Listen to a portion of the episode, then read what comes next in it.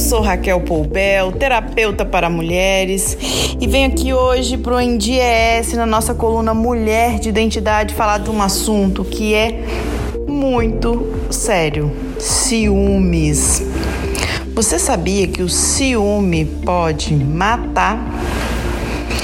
E que é um dos fatos que mais atrapalha a relação dos casais? Pois é, isso é um assunto sério que eu vou falar com vocês a partir de agora, porque é um assunto que precisa ser debatido, sim, porque causa muita violência, muito mal, e vem disfarçado, disfarçado de um falso amor, de um falso cuidado.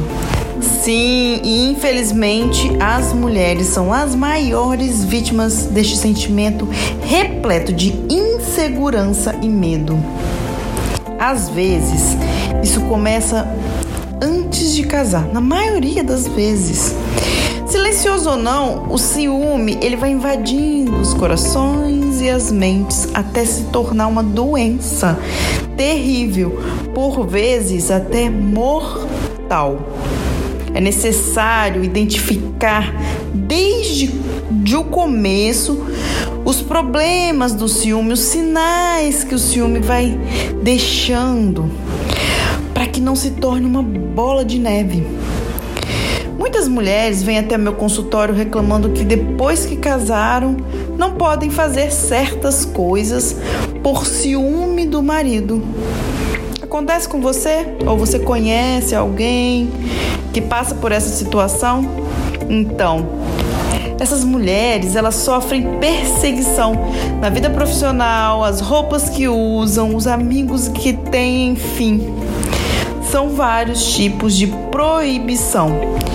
Precisamos sim falar sobre isso para escancarar esse comportamento que é tóxico, antes que ele se torne um mal, antes que ele faça um mal maior que destrua a vida e até uma família inteira.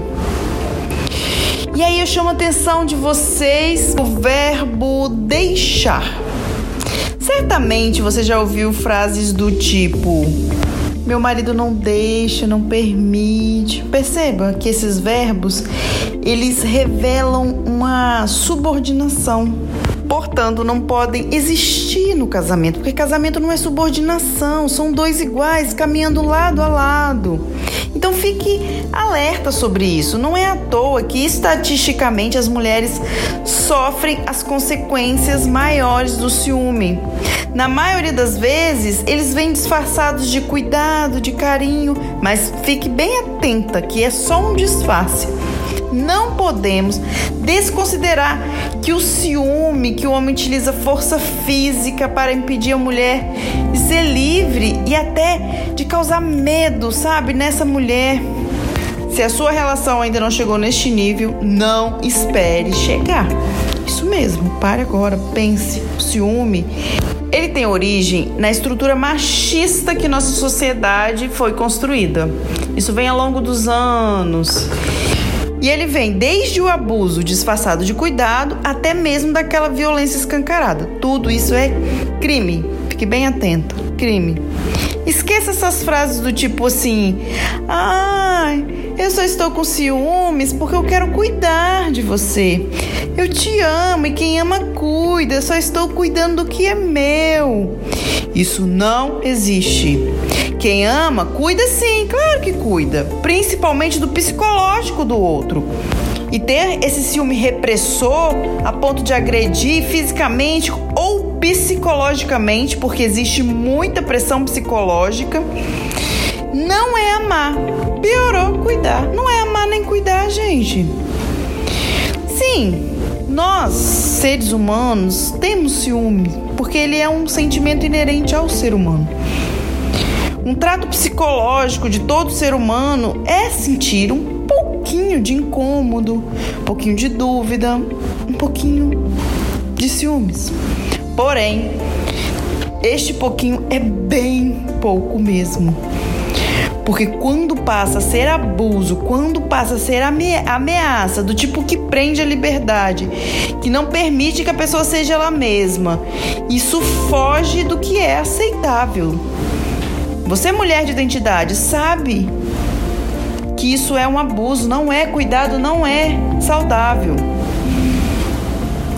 E por muitas vezes passa a ser crime, típico de uma pessoa que nem ama a si mesmo, e que é cheio de inseguranças, baixa autoestima, traumas. Essa pessoa tem muita é, necessidade de cuidar de si, porque ela não se ama. E ela vai gerar outros problemas nela e nos outros. Por isso, tenha bastante atenção nos, nos sinais de ciúmes, porque eles podem gerar um mal tão grande no relacionamento e na sua vida, com consequências mortais, consequências irreversíveis. Então, não, não se iluda, não romantize o ciúme, porque isso é um assunto muito sério. Se você não dá conta, se você acha que está, já passou de todos os limites, se você não está dando conta, peça ajuda. Peça ajuda, faça terapia, você, seu marido.